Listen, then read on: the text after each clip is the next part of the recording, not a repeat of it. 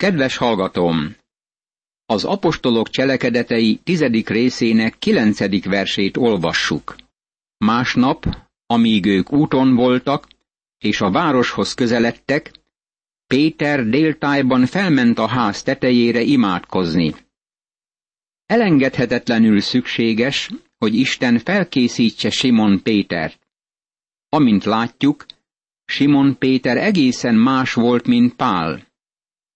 Jól lehet nem volt olyan háttere és kiképzése, mint Pálnak, Isten mégis fölhasználta őt. Azt hiszem, nagy hiba azt gondolnunk, hogy mindenkit ugyanolyan formára alakít Isten, hogy felhasználhassa. Közben azonban megéhezett és enni kívánt. Amíg az ételt készítették, révületbe esett, és látta, hogy az ég megnyílt, és leszállt valami nagy lepedőhöz hasonló, amely négy sarkánál fogva ereszkedett le a földre. Benne volt ebben a föld mindenféle négylábú és csúszómászó állata, és az ég mindenféle madara. Apostolok cselekedetei, tizedik rész, tizedik, tizenegyedik és tizenkettedik vers. Figyeld meg, hogy ezek vadállatok, madarak és csúszómászók voltak. Ekkor hang hallatszott. Kelj fel, Péter, öld és egyél. Péter azonban így szólt. Semmiképpen nem, uram, mert soha nem ettem semmi közönségest vagy tisztátalant. Apostolok cselekedetei, tizedik rész, tizenharmadik és tizennegyedik vers. Péter csodálkozik ennek jelentésén, és közben hang hallatszik hozzá. Nem érdekes, hogy ő így válaszol, hogy Uram, de mégsem engedelmeskedik a hangnak, hogy azt tegye, amit az Úr parancsol? Ne tévesszük el ezt. Itt van egy ember, aki pünkösd innenső oldalán áll. Ő már a kegyelem korában él, amikor nem számít, hogy valaki eszik-e húst, vagy nem eszik. Mégis Péter még mindig ragaszkodik a mózesi rendszerhez, és nem eszik semmit szertartásosan tisztátalant. Ő őszinte és becsületes ezen a téren. Valaki azt mondhatja, hogy széles látókörűnek kellene lennie, és mindent meg kellene ennie. Most az Úr kioktatja őt arról, hogy többé nem vagyunk a mózesi rendszer alatt, és szabadon ehet bármit.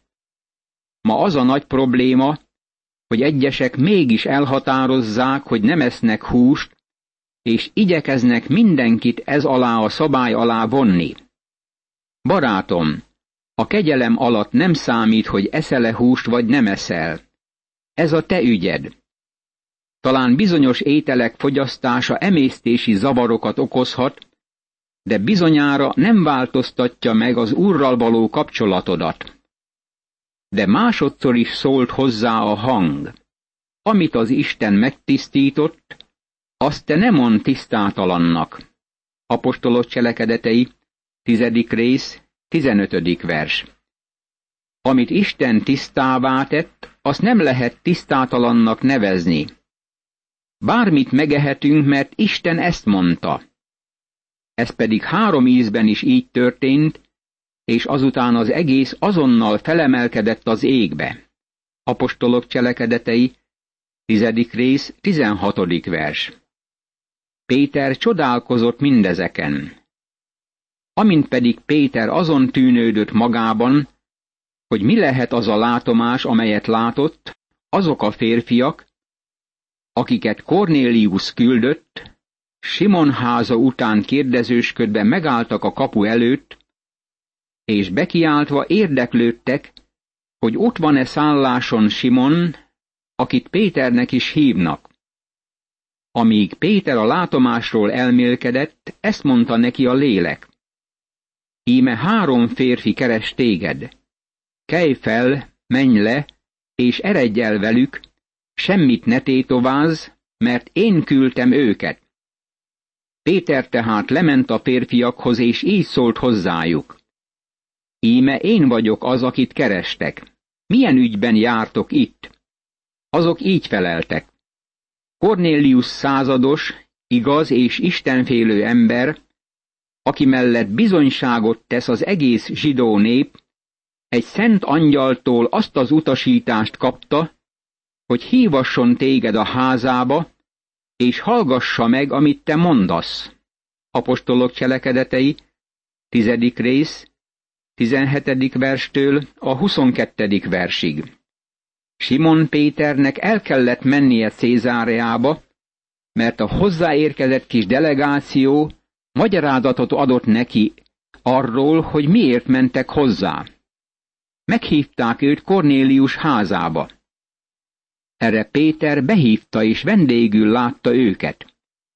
Másnap aztán velük együtt útra kelt, és a jobbéi testvérek közül is vele tartottak néhányan.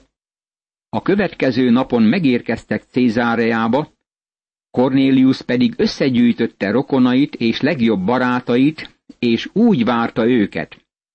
Amint Péter be akart lépni, Cornélius eléje ment, lábához borult, és imádni akarta. Apostolok cselekedetei, tizedik rész, 23., 24. és 25. vers. Láthatjuk, hogy Cornélius igen befolyásos személy a családja és barátai körében. Összehívja őket erre az alkalomra. Azt is láthatjuk, hogy Cornélius továbbra is pogány ember. Amikor Isten angyala arra oktatja, hogy küldjön Simon Péterért, akkor arra következtet, hogy ennek nagyon fontos embernek kell lennie, ezért térre esik és imádja Pétert. Érdekes meglátnunk, hogy Simon Péter miként válaszol erre. Barátom, Simon Péter sohasem engedte volna meg, hogy megcsókolják a nagylábújját. Péter azonban felemelte, és így szólt hozzá. Állj fel, én is ember vagyok. Apostolok cselekedetei, tizedik rész, 26. vers. Péter lehajolt hozzá, fölemelte lábára, és így szólt. Állj fel, én is ember vagyok. Nagyon tetszik nekem ez a magatartása. Amikor beszélgetve bement vele, sok embert talált ott összegyűlve. Ekkor így szólt hozzájuk. Tudjátok, hogy tiltott dolog zsidó embernek idegennel kapcsolatot tartania, vagy hozzá bemenni. De nekem Isten megmutatta, hogy egyetlen ember sem mondjak szentségtelennek vagy tisztátalannak. Apostolok cselekedetei, tizedik rész, 27. és 28. vers. Péter belépett a házba. Milyen nagy lépés volt ez! Első alkalommal történt, hogy Péter belépett egy pogányember házába. Még egy kicsit mindig zavarban van Isten parancsa miatt, hogy oda kell mennie. Megszegi a homiletika első szabályát, amikor mentegetőzéssel kezdi beszédét. Eleinte nem valami barátságos szavakat mond. Valójában ez inkább támadás. Mintha ezt mondta volna. Ha igazán tudni akarjátok, hogy ezzel kapcsolatban hogyan érzek, akkor megmondom, hogy nem akartam eljönni. Ezelőtt még sohasem voltam pogányember házában. Sohasem léptem olyan területre, ami tisztátalannak minősült.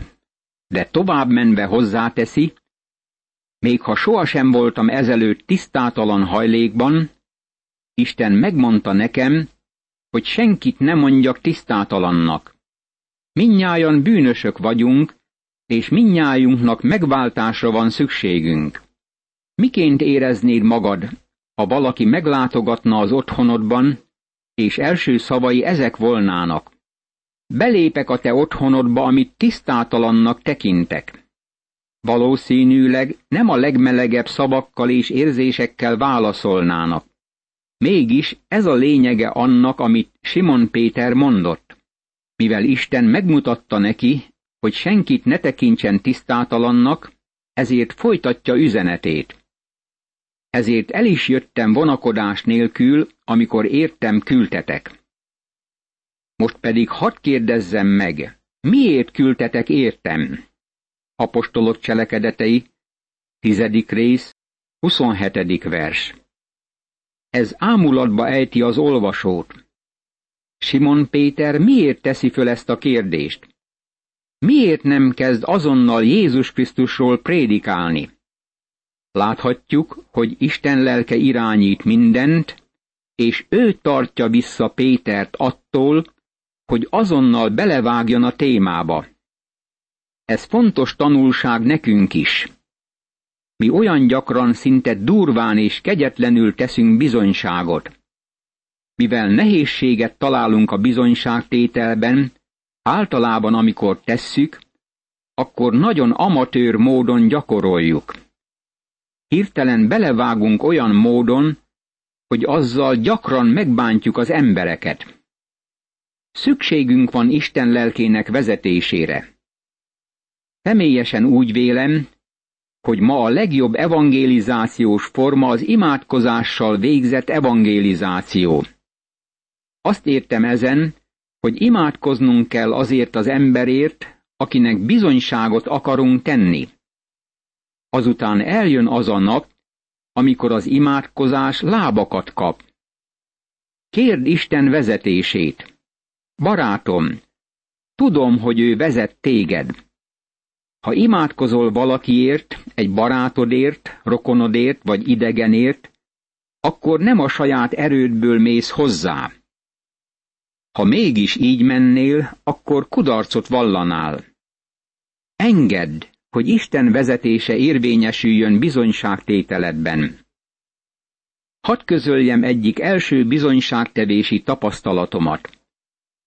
Amikor egyetemi hallgató voltam, nagyon buzgón igyekeztem bizonyságot tenni Istenről, de mégis féltem, és őszintén szólva bizonyos akartam lenni abban, hogy Isten szent lelke vezérel. Nem sok pénzem volt buszra vagy vonatra, ezért sokszor autókra kérezkedtem föl. Egyszer, amikor az úton voltam, egy új kocsi vezetője állt meg tőlem ötven méternyire. Aztán intett, hogy menjek oda, és fölvett. Azt mondta, hogy mindig megvizsgálja az embereket, mielőtt fölvenné a kocsijára. Bemutatkozott, és elmondta, hogy egy gyógyszergyárnak az üzletembere. Megkérdezte, hogy hova megyek, és megmondtam, hogy melyik városba tartok. Ő egészen odáig vitt, és örült is annak, hogy ilyen hosszú úton vihetett, de közben számos gyógyszertárnál meg kellett állnia, hogy a megrendeléseket fölvegye tőlük. Nyilvánvalóan ezt én sem elleneztem. Amint hajtott tovább, minden témáról beszélgettünk. Közben csöndben imádkoztam.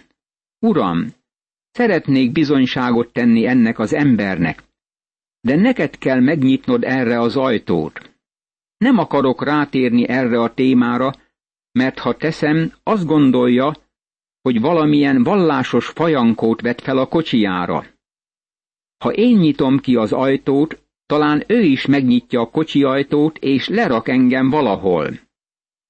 Ezért mentünk tovább egy darabig, és csak beszélgettünk.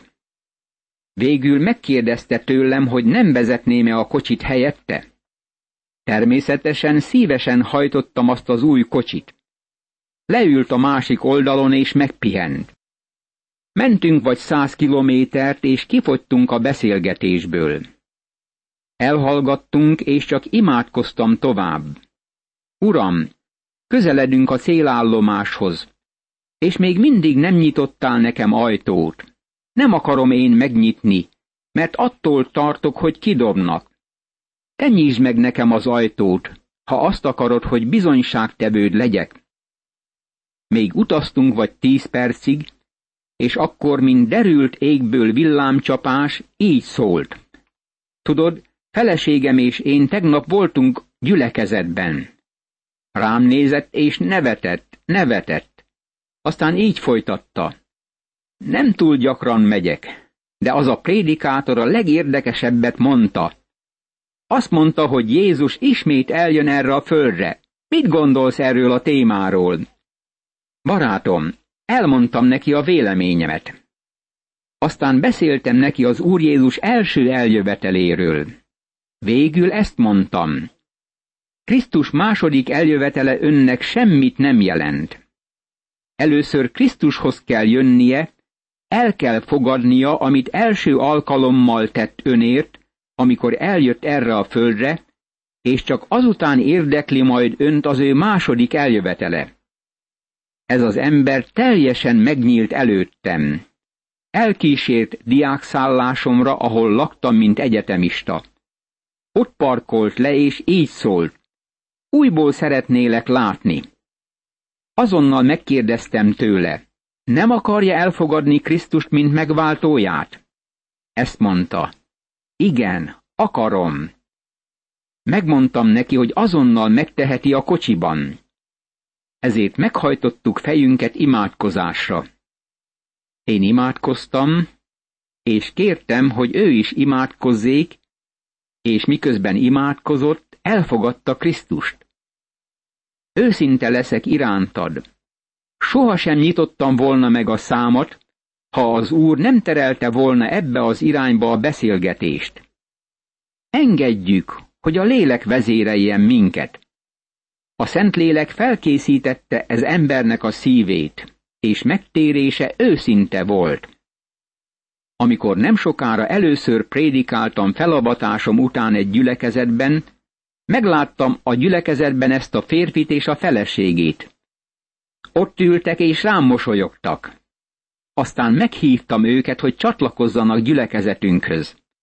Azt mondták, hogy már csatlakoztak egy nagyon jó gyülekezethez a város másik részén. Aktív keresztjénekké lettek. Milyen csodálatos erre visszaemlékezni. Nagyon óvatosnak kell lennünk a bizonyságtételben, hogy Isten lelke vezéreljen minket.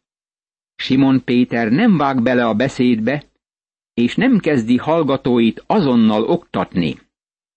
Először meg akarja tudni, hogy mi történik körülötte. Miért hívtatok ide? Miért küldtétek el ezeket a férfiakat értem? Ekkor Cornélius így szólt.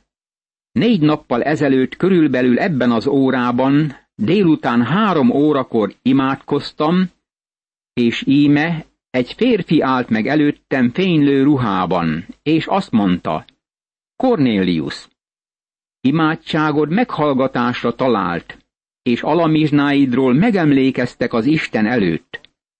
Küldj el tehát Jobbéba, és hívasd át Simont, akit Péternek is hívnak.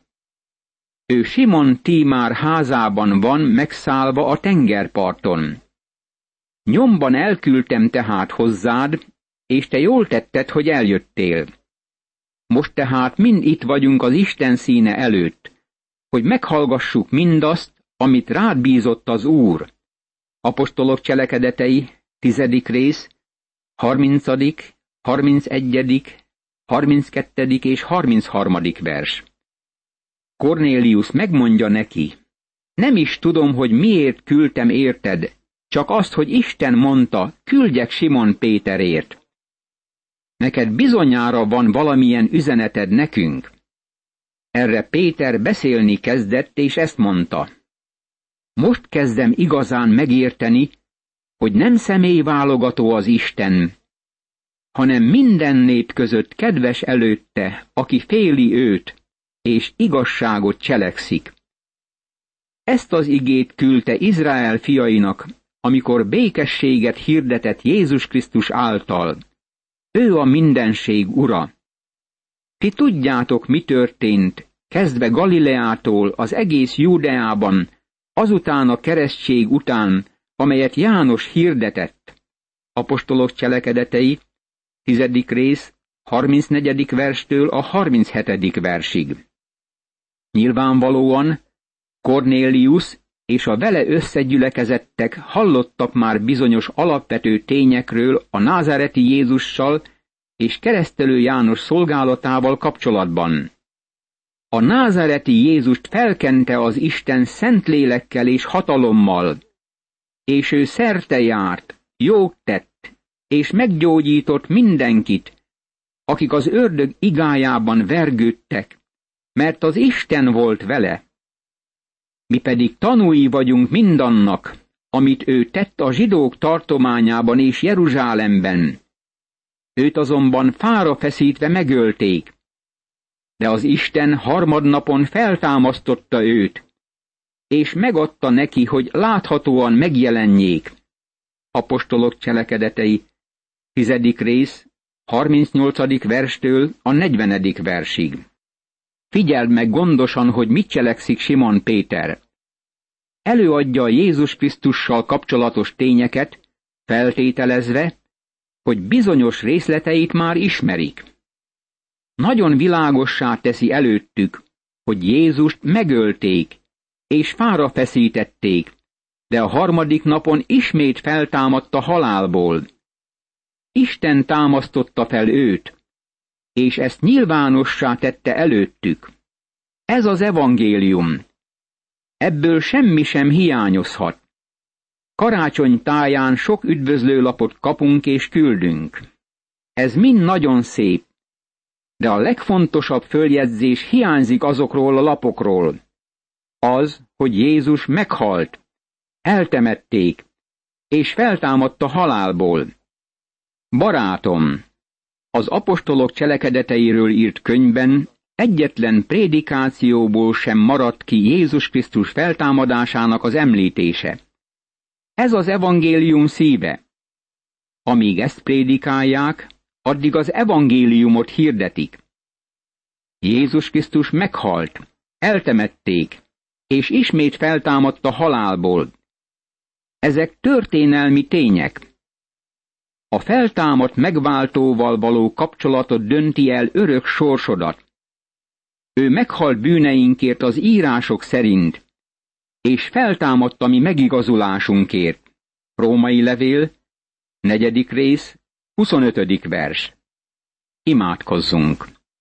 Úr Jézus Krisztus, köszönöm, hogy meghaltál bűneimért, és bár eltemettek, de feltámadtál a halottak közül, és fölmentél az atya jobbjára, hogy helyet készíts nekem és mindazoknak, akik elfogadják megváltó kegyelmedet. Segíts, hogy ezt a kegyelmet jól képviseljem, és továbbadjam embertársaimnak szavaimmal és cselekedeteimmel egyaránt. Ámen.